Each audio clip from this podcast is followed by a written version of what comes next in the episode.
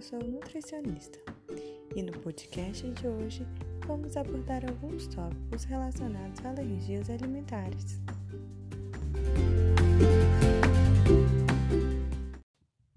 Você tem interesse de conhecer mais sobre esse tema? Hoje vamos falar sobre alérgenos alimentares, que são substâncias que estão presentes no alimento que normalmente são glicoproteínas hidrossolúveis, e essas, quando entram em contato com os anticorpos, estimulam a hipersensibilidade, ou seja, a reação alérgica em pessoas susceptíveis. No entanto, os alérgenos não são apenas glicoproteínas, podem também ser compostos por carboidratos. O mecanismo pelo qual esses compostos conseguem estimular a produção de GE ainda não é muito conhecida, mas fala-se que esse alérgeno, à base de carboidrato, seja capaz de se conjugar com uma proteína no organismo e forma o complexo carboidrato-proteína. Dessa forma, ele se torna capaz de ligar o anticorpo e estimular a síntese de IgE. Dentro de cada alérgeno existe uma pequena porção, chamada de epítopos. Essa porção é a que se liga ao anticorpo e dessa forma promove a resposta imune. Temos dois tipos de epítopos, os conformacionais e os lineares. Vamos conhecer mais sobre cada um desses. O primeiro é o epítopo conformacional, que significa que a proteína está na sua forma terciária. Nesses casos, Devido à estrutura ser mais complexa, é possível que esse epítopo seja desativado, impedindo que ele se ligue ao anticorpo e gere a resposta imune.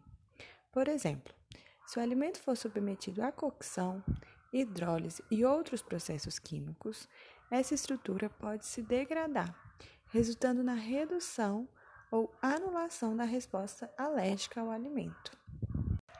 Ou o epítopo pode ser linear ou seja, a proteína está em sua estrutura primária, aminoácidos alinhados.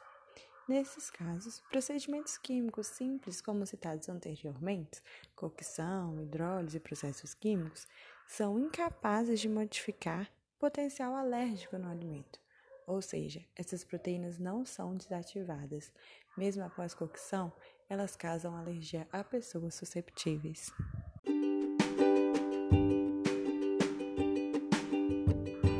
Agora que conhecemos mais os alérgenos, vamos relacionar os alérgenos e alimentos.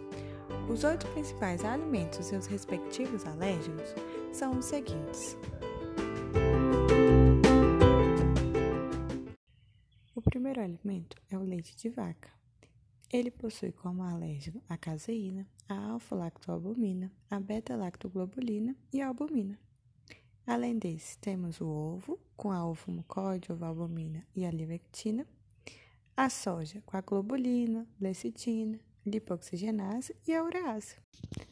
Temos também o trigo, um dos alimentos mais conhecidos relacionados às alergias alimentares. Nele está presente a albumina, a globulina, as prolaminas, entre elas a gliadina, as gluteninas. Além desses, temos o amendoim, com a albumina e as globulinas, as castanhas com a cor A9, os peixes com a parva albuminas e, por último, os crustáceos com as tropomiosinas. Estes são os oito principais alimentos que causam alergias alimentares: leite de vaca, ovo, soja, trigo, amendoim, castanhas, peixes e crustáceos.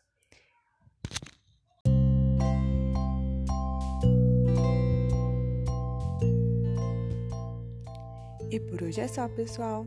Conhecemos um pouco dos alimentos e um pouco mais sobre os alérgenos. Espero que tenham aprendido um pouco mais sobre alergias alimentares. Até o próximo podcast. Tchau, tchau!